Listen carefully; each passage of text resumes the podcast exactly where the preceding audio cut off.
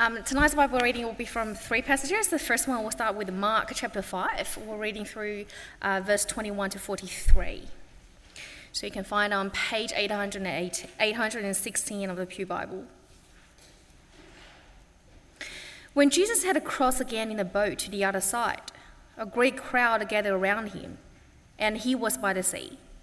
Then one of the leaders of the synagogue named Jairus came, and when he saw him, fell at his feet and begged him repeatedly. My little daughter is at point of death. Come and lay your hands on her, so that she may be made well and live. So he went with him. And a large crowd followed him and pressed in on him. And now there was a woman who had been suffering from a hemorrhage for 12 years. She had endured much under many physician, physicians and had spent all that she had, and she was no better, but rather grew worse. She had heard about Jesus and came up behind him in the crowd and touched his cloak. For she, she said, If I but touch his cloth, I will be made well. Immediately, her hemorrhage stopped, and she felt in her body that she was healed for, of her disease.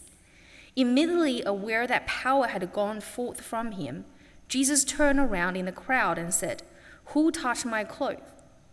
And his disciples said to him, You see the crowd pressing on you. How can you say, Who touched me? He looked all around to see who has done it. But the woman, knowing what had happened to her, came in fear and trembling, fell down before him, and told him the whole truth. He said to her, Daughter, your faith has made you well. Go in peace and be healed of your disease. While he was still speaking, some people came from the leader's house to say, Your daughter is dead. Why trouble the teacher anymore? By overhearing what they said, Jesus said to the leader of the synagogue, Do not fear, only believe. He allowed no one to follow him except Peter, James, and John, the brother of James. When they came to the house of the leader of the synagogue, they saw a commotion, people weeping and wailing loudly. When he had entered, he said to them, Why do you make a commotion and weep? The child is not dead, but sleeping. And they laughed at him. Then he put him all outside and took the child's father and mother and those who were with him, and went in where the child was. He took her by the hand and said to her, Talitha come which means little girl, get up. And immediately the girl got up and began to walk about. She was 12 years of age. At this, they were overcome with amazement. He strictly ordered them that no one should know this and told them to give her something to eat. Um, the second reading is one from 1 Timothy 1, and we're reading from chapter, uh, sorry, verse 12 to 17. I am grateful to Christ Jesus our Lord who has strengthened me, because he judged me faithful and appointed me to his service. Even though I was formerly a blasphemer, a persecutor, and a man of violence, but I received mercy because I had acted ignorantly in unbelief, and the grace of our Lord overflowed for me with the faith and love that are in Christ Jesus. The saying is sure and is worthy of full acceptance that Christ Jesus came into the world to save sinners, of whom I'm the foremost. But for that very reason I received mercy, so that in me, as the foremost, Jesus Christ might display the utmost patience, making me an example to those who would come to believe in him for eternal life. To the King of the ages, immortal, invisible, the only God, be honor and glory forever and ever. Amen. Um, the last reading is from James, and we're reading in chapter 5 and verses 7 to 11. Be patient, therefore, beloved, until the coming of the Lord. The farmer waits for the precious crop from the earth, being patient with it until it receives the early and the late rains. You also must be patient. Strengthen your hearts, for the coming of the Lord is near. Beloved, do not grumble against one another, so that you may, be, you may not be judged. See, the judge is standing at the doors. As example of suffering and patience, beloved, take the prophets who spoke in the names of the Lord. Indeed, we call the blessed those who show endurance. You have heard of the endurance of Job, and you have seen the purpose of the Lord, how the Lord is compassionate and merciful. Well, as Ali mentioned, uh, we've been looking at the fruit of the Spirit so far love and joy and peace. These last three weeks, we've heard the call of God's word on our lives to be uh, conformed to Christ by the power of the Spirit uh, in what, as I say, the Apostle Paul in Galatians chapter 5 calls the fruit of the Spirit. This sort of beautiful harvest of a life lived really, really well. And love and joy and peace, the first three of those fruit, are appropriately spiritual sounding, don't you think? They're, they're the kinds of things that spirituality ought to be about love and joy and peace. But today we come to something far more ordinary, far more mundane, far more concrete and specific, far more Monday morning, if you like, right in the heart of your everyday experience, something that you've had to exercise this morning, something that you've had to exercise this afternoon, and I suspect something that you'll have to exercise in about the next time you start talking to people, right? About an hour's time. No, not an hour's time. It's not that long a sermon. Um, every hour of every day will call upon you to be a person of patience. And, and that's true for a very simple reason, um, which is that you are far less in control of your life and your circumstances than you would like to believe. The plain truth is that uh, we keep telling ourselves if only I could really get organized, if only I could seriously get focused and disciplined, then I might just be able to control my world. And nothing will go wrong, and everything would go according to plan, and it would all be good. And it's a total myth. It's a complete myth. The world is just stubbornly disinterested in your personal preferences. And in that kind of world, being a person of patience is actually going to be crucial. I've talked to a number of people during the course of the week about uh, the sermon uh, this week, uh, patience, and um, quite a few people have said to me, "Oh yeah, patience. You know, it's not, it's not one of my top ten things. Uh, you know, it's not, it's not a biggie, is it?" Um, don't think that. You better not think that. You need patience more than you can tell. Uh, in part, that's because our modern culture is arguably the least capable of producing patience in people. Um, uh, think about it the, the whole kind of um, practice of uh, consumerism, uh, the speed of delivery, uh, is crucial. One company can get it to you today, another company can get it to you this morning, and the first company, it goes out of business. It's just like that. Speed matters. The speed of the internet, waiting for even portions of seconds. I mean, how long have you waited while you've done keyboard entry clicks and your computer's just yet to catch up for portions of seconds, and you can start to feel the steam coming up and out of your ears?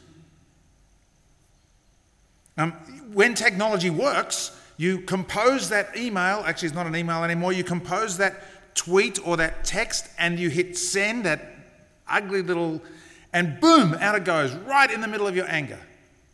Um, years ago, pre technology, you know what you had to do? There was this thing called a typewriter. And you had to type it one sort of like this, and then it would come out on a page, and then you'd have to go and put it in this other thing called an envelope. That's what your mailbox icon looks like an envelope. That's what it is, an envelope. And then you'd have to take it to a place and stick it physically, like in this red box. It was crazy. And you could think about it all that time. And so you sent far less stupid emails to people that just made things worse. Now, don't get me wrong, I'm all for technology. I love ebooks arriving in a matter of seconds after I buy them. All I'm just pointing out is that our modern world not only doesn't help you to be patient, I'd suggest it actively cultivates impatience in us. And that's a problem. It really is a problem. It's a problem because without patience, real life will be diminished. Things like friendship, uh, things like making a contribution to a workplace or a community, uh, something like a marriage, and especially uh, being a parent. In all of these arenas of real life, patience is crucial to make it through. Uh, in September 2015, um, Psychology Today magazine ran an article about the increasing rate of tertiary students asking for treatment for all sorts of anxiety and anger and depression and addiction issues. Their conclusion was that young adults were becoming much less resilient. And um, listen to how they put it. I think this is a really uh, brilliant kind of summary. They said, There's no psychic middle ground. Frustration catapults into crisis. Don't think that's a, a just a, a very pithy diagnosis?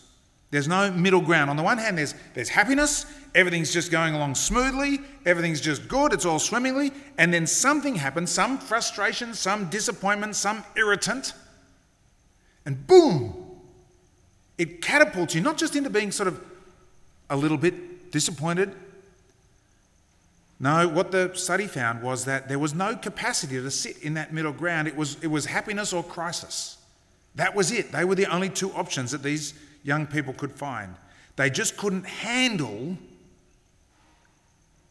frustration and live in that psychic middle, middle space. You know what that middle space is?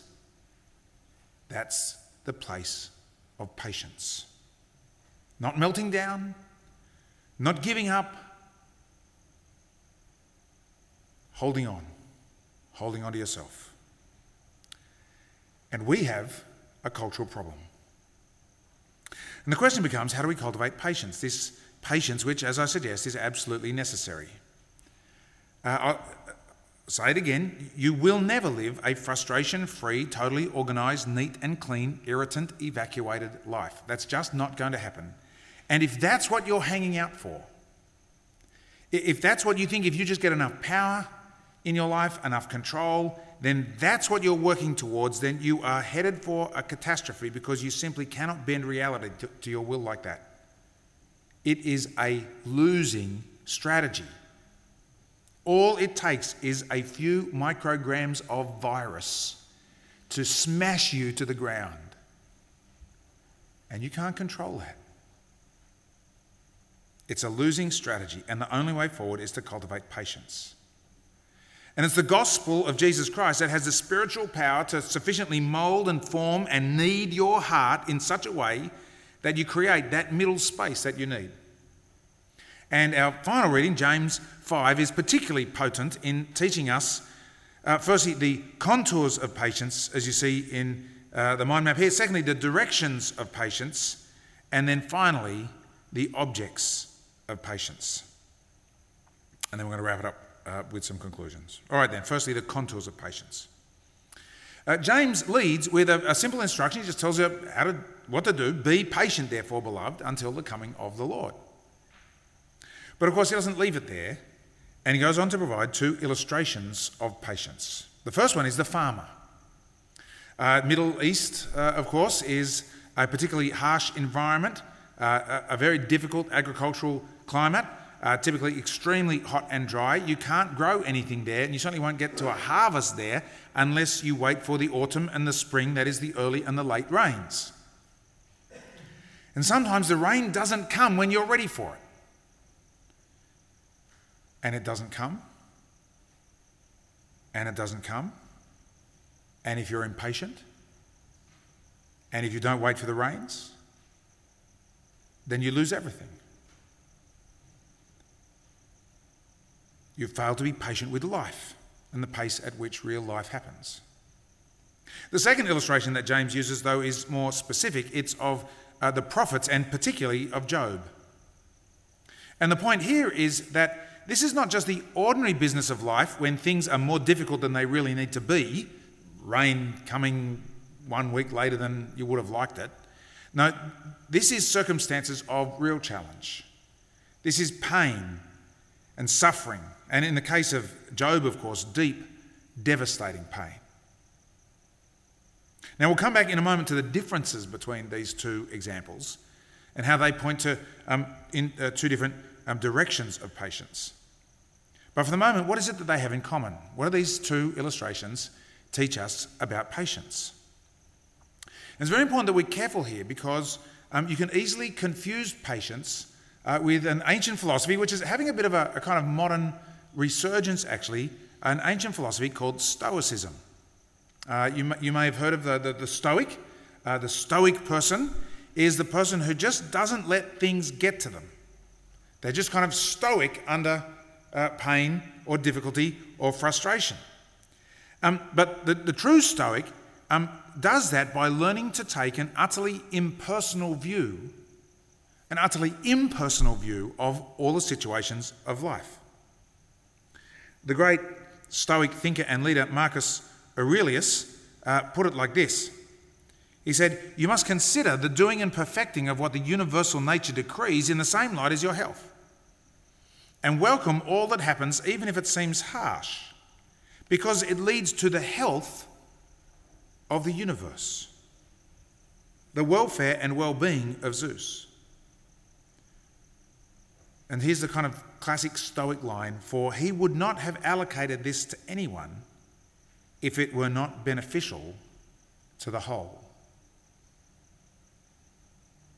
Do you see what um, Stoicism really uh, depends on? It, what this is saying is that from your own personal perspective, ill health or setbacks uh, or breakdowns of, of endeavour or relationship, misfortune of one kind or another, that's all a bad thing from your personal perspective. But the key is to ditch your personal perspective, to adopt the universe's perspective, because from the universe's point of view, all those private bad things are just part of the beautiful mosaic that makes up the whole life of the universe. Your, your personal misfortune, well, it's nothing personal. It's not about you, says the Stoic. The universe isn't personal. And the things that happen to you, you should just resign yourself to because they're just a part of the great, big, beautiful tapestry of the whole. So suck it up and be stoic and just cope.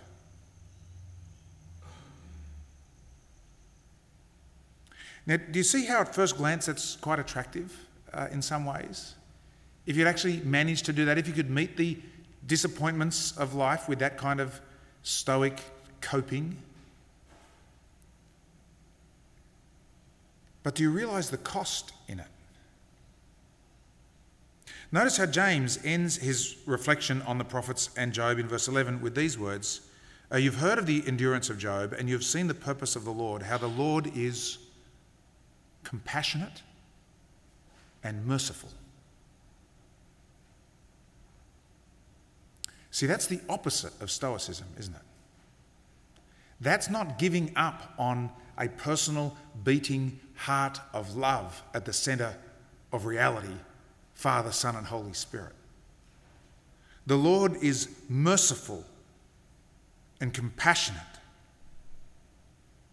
What, what James is putting before us here is even, even if you're Job, even if your sufferings kind of get even into the same galaxy as Job's sufferings, you can have the inner conviction that no matter what it looks like to you, no matter what your circumstances are screaming out to you, God is compassionate.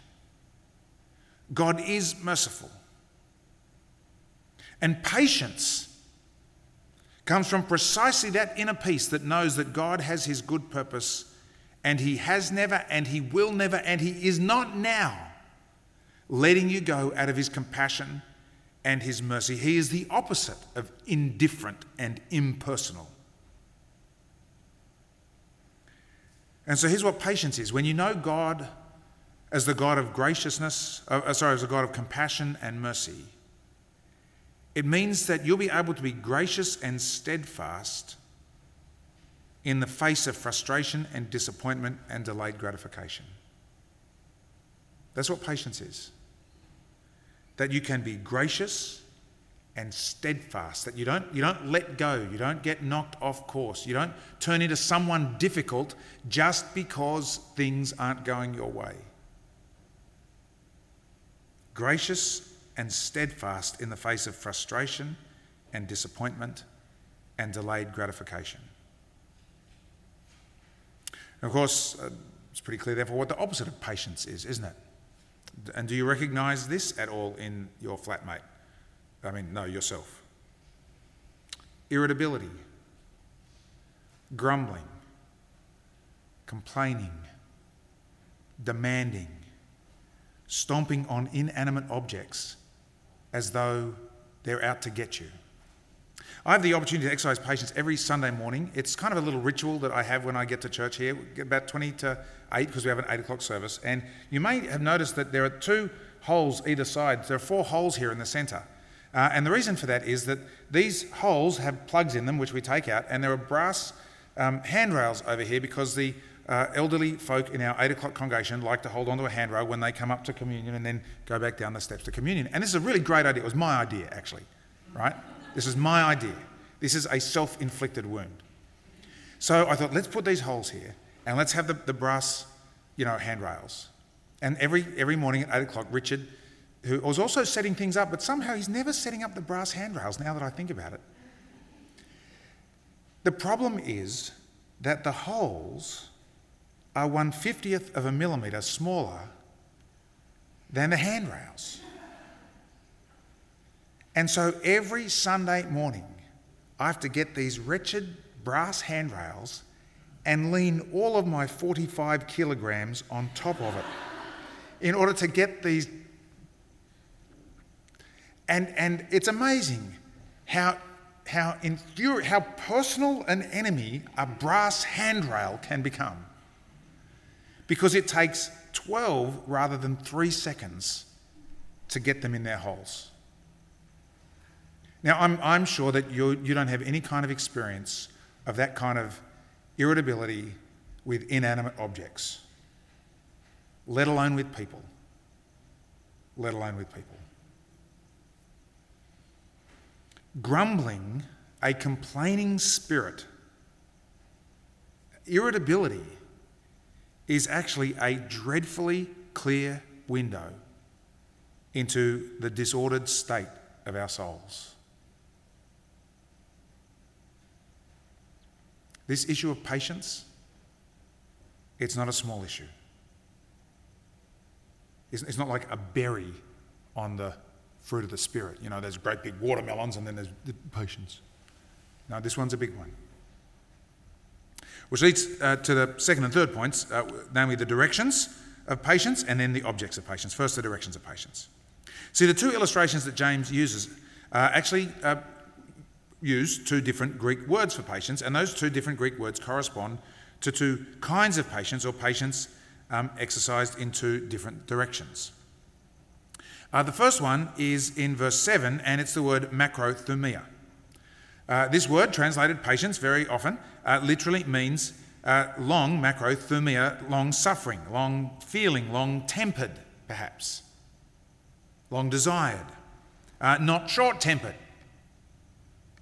But then there's an, another word used down in verse 11, talking about Job and the prophets, and James writes, We call blessed those who showed endurance. And the word endurance there is uh, translated patience elsewhere in the New Testament and other Greek literature. It's literally the word hypomone. Um, it's a word that means something like mania, stand, um, and hypo, to, to, to hyper, stand. It, it's something like the kind of patience that you need to exercise under the extreme weight on top of you, right? When it's pressing down on you, but nonetheless, when it's, you're under it, you're still standing that pressure of real pain and real suffering. It takes a special sort of patience to live in those circumstances. So, the, the first one, macrothumia, is what you might call patience with life. And as uh, I said earlier, um, our consumer society does everything it can to feed your impatience.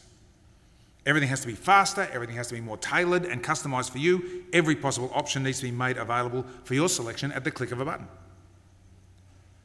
But the fact of the matter is, of course, that nothing really worth anything is available with one click. No relationship of value can be formed by one click. Sure, there are some one click relationships. Uh, we call them uh, networking, or now it's one swipe, isn't it? Hooking up. But, but any relationship that's actually going to sustain, any relationship that's going to form you, any relationship that is of any substance at all will take enormous amounts of time. Real input over the long run. It, it might start very briefly, but it can't continue like that. Any skill will take serious investment. Any ability to achieve anything in life in your particular sphere. Any perfecting of a practice. You don't learn to play the piano in 15 minutes or 15 hours or 15 months. It takes years, and you have to have patience in life with your fumbling fingers. Let alone the skills to, to make a living, to achieve something, to build a business, to develop an expertise, to establish yourself in your field. If you don't have patience, you just won't walk along the grains of reality, will you? Because that's how life is. And at the same time, it's just the case that traffic lights sometimes go red even when you're approaching. Right? I mean, I know it's outrageous, an appalling thought that you, you are approaching, and the traffic light goes red. It's just the case that not everyone keeps a zero inbox. I, I, know, I share your outrage. Come and see my zero inbox here. It's looking pretty good at the moment, and I can show you it afterwards. But if they don't get back to you as quickly as you'd like, then I guess what you can do is you can blow up and get cranky. Or you can macrothumia. You can have long feeling. You can have long suffering. You can have a long fuse rather than a short fuse. You don't allow your circumstances to catapult you into crisis. You see that? But there's a second type of patience as well, which we see here patience under suffering. And it's much harder. What we're talking about here is real grief and loss. It's no surprise that James mentions uh, the, the, prophets here and Job. Uh, read Job, and uh, the first thing that kind of stands out to you uh, is that he's the exact opposite of stoic, by the way.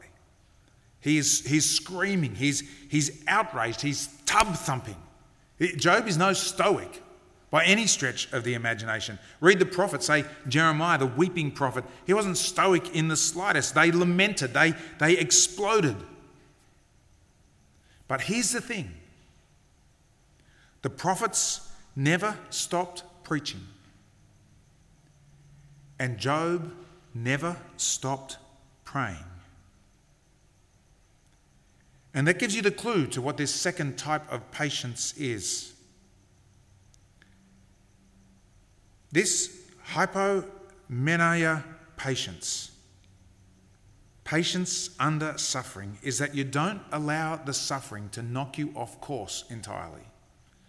You don't allow the suffering to turn you in on yourself. You don't permit yourself to become self absorbed and self piteous and cynical and bitter. Suffering wins when you just go into yourself more and more. I can't pray, I can't get out, I can't be with people, I don't want to be with people, I just want to crawl up into a ball and stop. That's suffering winning. Patience under suffering is not some kind of Buddha like inner calm when your world is going up in smoke. No, no, it just means that you don't let it turn you into a self absorbed being. You love God and you talk to Him and you love your neighbours and you talk to them. You just keep on. You hoopo stand. You're not knocked down by it. The prophets kept preaching. And Job kept praying, and you keep doing your thing. Um, I, could, I could tell you many, many, many stories now of people who have had terrible decades. Terrible decades. 10 years straight of relentlessly hard times, marriages of utter and undiluted misery, health issues that struck and stuck, disappointment after disappointment after disappointment. And I could, I could tell you the stories of these people who hupo menode through a decade of disappointment and pain, patient throughout for a decade, and who eventually come out the other end. But you ask them at year two, or at year five, or at year seven how they're going, and they would, they would share the words of, of Job or the prophets this is hard. But I'm not giving up. And I'm not going to let it grind me into the dust. It's not going to knock me off course. I'm going to stand under it. We'll come back in a moment to how you can do that. Relates to the second axis of patience. Um, who we are patient with, the objects of patience. And you need to have two objects of your patience um, exercised uh, towards two different um, things, really, uh, with people and with God. With people, um, remember that idea of the psychic or psychological middle space? Um, I, I want to suggest to you that there's also the kind of corresponding relationship middle space. It, it's really true that you shouldn't just let injustice be done to you. It's really true at one extreme that there are times when you need to stand up for yourself, when you need to define yourself, where you say, This is okay, and you say, This is not okay. That's absolutely true. And there, there are times when relationships are just ordinary and normal and happy. But at the same time, there is an enormous amount of space in the middle when things are not particularly happy but nor is there anything particularly that you should do about it. And in that relationship middle space, patience is absolutely crucial. You've got to be patient with people. The Apostle Peter reflects this when he says that love covers a multitude of sins. Uh, when someone is uh, insensitive to you, just doesn't kind of include you the way that you, they, you know, they don't send the, the email that gets you in the second round, or, or, or, you just weren't sort of brought in to, to begin with. Someone's incent, you, you have the option to, to kind of call that person out and, and to pull them up and to really give them a, and to tell them about it. And, and you can do that if you like. Every time someone's insensitive to you. Or you can cover their sin with your love because love covers a multitude of sins. When someone slights you, when people let you down, you can, you can assert yourself every time, or here's another version of it, you can withdraw in a kind of passive aggressive. That's, that's more fun, actually, isn't it? The whole passive aggressive one. Make them beg. That's what you want. Make them beg. You can do that if you like. You can allow frustration to catapult the relationship into crisis if you want. But if you do that, you'll be a very lonely person. You have to have patience towards people and live in that relationship middle space. It means you won't grumble about people. James reflects on that, right? Don't grumble. It's astonishingly significant advice to notice how much you grumble about things. You won't grumble about people, you won't grumble to them, and especially you won't grumble about them to others. You'll write that email and then you won't send it. I cannot tell you what a helpful practice it is. To, there are many of you who have not received emails that I've written to you. And it's a good thing too, because they were crappy emails on my part. You write the email and then you don't send it. You get others to look at it and you choose a better way. Um, if, if you are patient with people, it means you won't dwell on things when others have wronged you. Do you, do you know this experience where someone does something, you, you think about it, and you, you, you, you fantasize about the moment where you say, and it's always going to be like it is in the movies, right? The way the, the movies work, someone does something wrong, someone blasts them, and the other person says, You're right. Thank you so much for doing that. I really appreciate your honest and firm words. As if that ever happens. No, you learn not to dwell on things when people have wronged you. You don't make speeches up in your head. You let it go.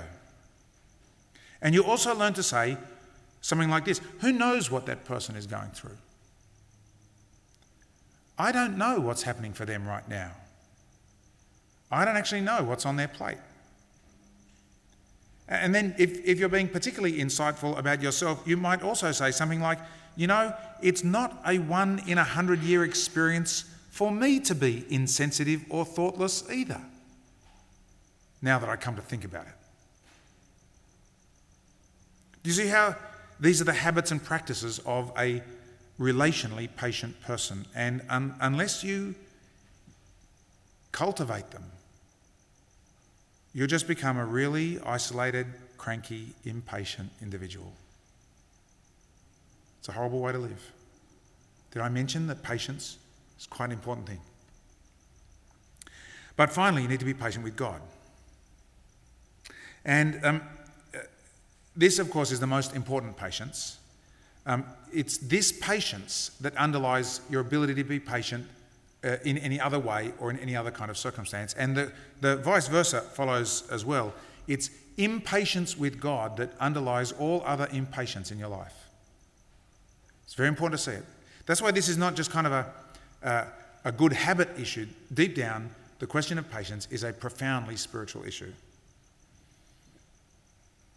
Notice that James twice refers to the connection between patience as a character trait and the coming of the Lord. Verse 7 uh, Be patient, therefore, beloved, until the coming of the Lord. Uh, verse 8 You also must be patient, strengthen your hearts, for the coming of the Lord is near. This, this idea of the, the coming of the Lord uh, is that Jesus Christ is coming again to judge the living and the dead. We, we affirm that in the Creed.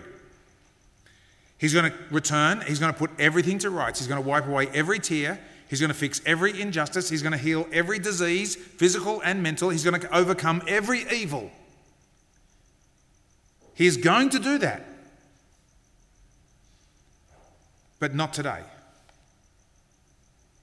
At least not at 7 o'clock on October the 21st, 2018. Today, well, today you're sick or you're sad you're the victim of someone else's abuse of power or injustice, and bad things are happening. And life's just not quite working the way you want it to. Jesus is coming. He will fix everything up, but he's not doing it now. And that's the problem, isn't it? That's the problem. Because right there is the temptation to the ultimate impatience. The impatience that underlies all other impatience, impatience with God. Because what you're saying is, God, you know, I understand what has to happen and you're not doing it. And it's that attitude of heart, it's that stance of heart that leads to all other impatience demandingness,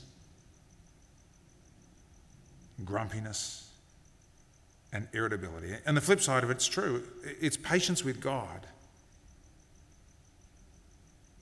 A recognition that your times are in His hands, and His hands are very safe, full of compassion and mercy. It's patience with God that will fuel and enable patience in any other direction or in any other circumstance. Every day, something will go wrong. Something small, perhaps, sometimes it's huge things. And in those moments, you have two options. You can say, I trust you, God. I don't really understand this, but that's what trust is, of course. It's when I don't understand and I trust you. Or you can say, I trust my insight. I trust my understanding of what needs to happen, and it needs to happen now. And if you go down that second pathway, if you go down that route and become impatient with God, it will crush you. It will crush you. You won't stand. It will lead to every other kind and every other direction of impatience. So, how do you grow in patience? What do you need to do? Let me suggest three um, very spiritually significant things. The first is you've got to process your pain in prayer. You have to process your pain in prayer.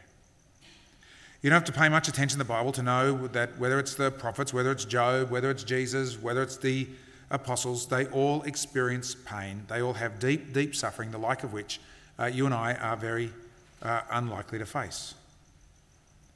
But the thing is, they never stop talking to God.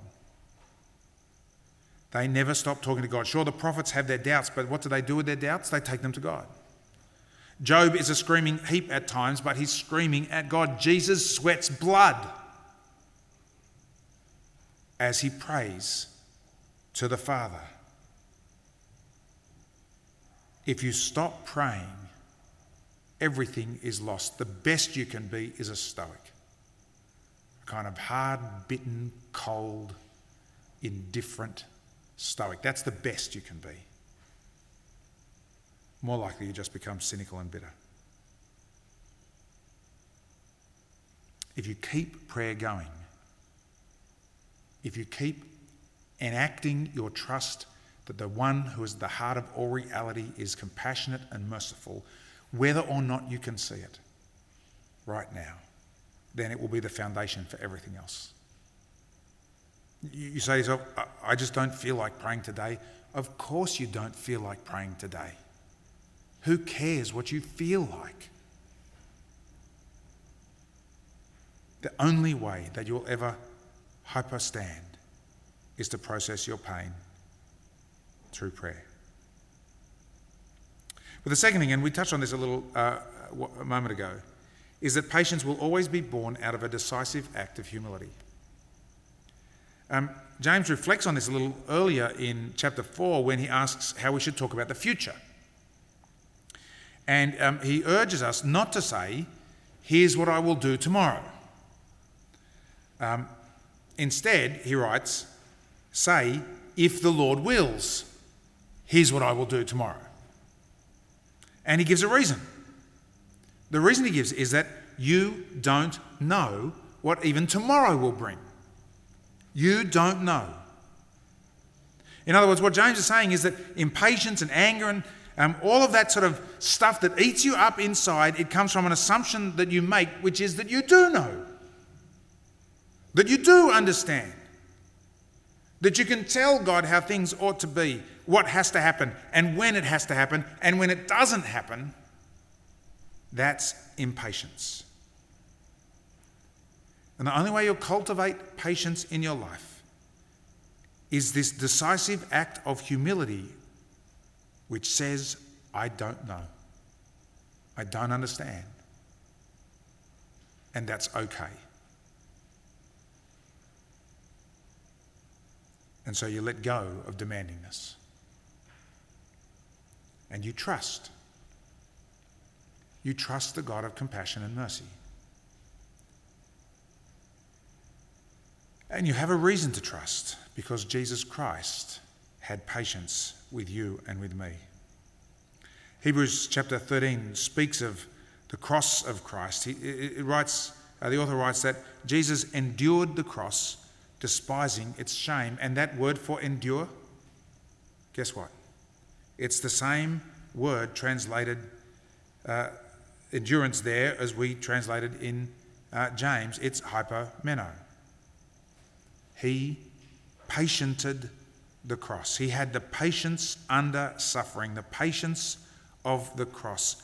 He endured it, despising its shame not letting that knock him off course.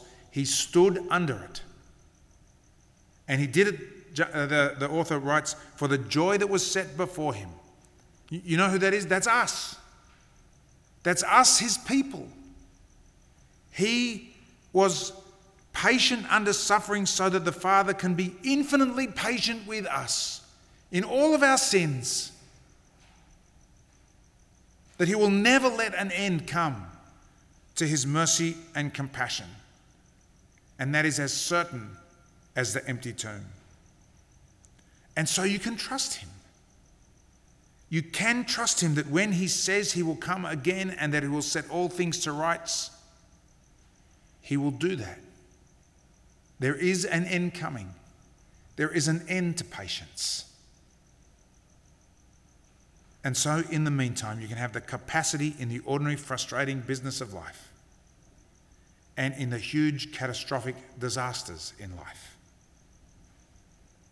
to stand. To stand under the pressure and to be patient for the long haul. And when you do that, you'll become this incredibly beautiful person, this rare person for whom troubles just makes them greater and greater.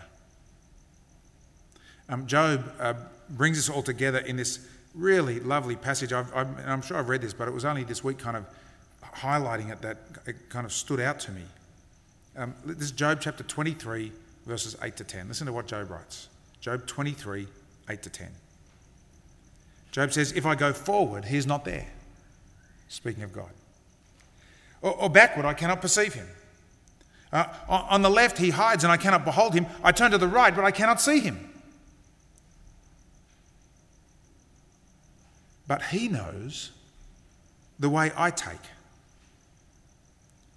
And when he has tested me, I shall come out like gold. Do, do, you, do you feel? I mean, I think feel's a word here, right? Do you apprehend in your heart what Job is saying here? It's so beautiful. He's saying, I have no idea what God is doing in my life. I don't have the faintest clue. I go forward, he's not there. I go backward, he's not there. I go left or right. I've got no idea where he is. I can't find him. I don't know.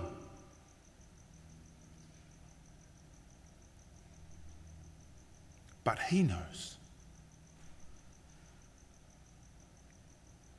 I can't find him, but he finds me. I don't understand him, but he understands me. And when he's done with me, I shall come out like gold. That's the fruit. That's the power of patience.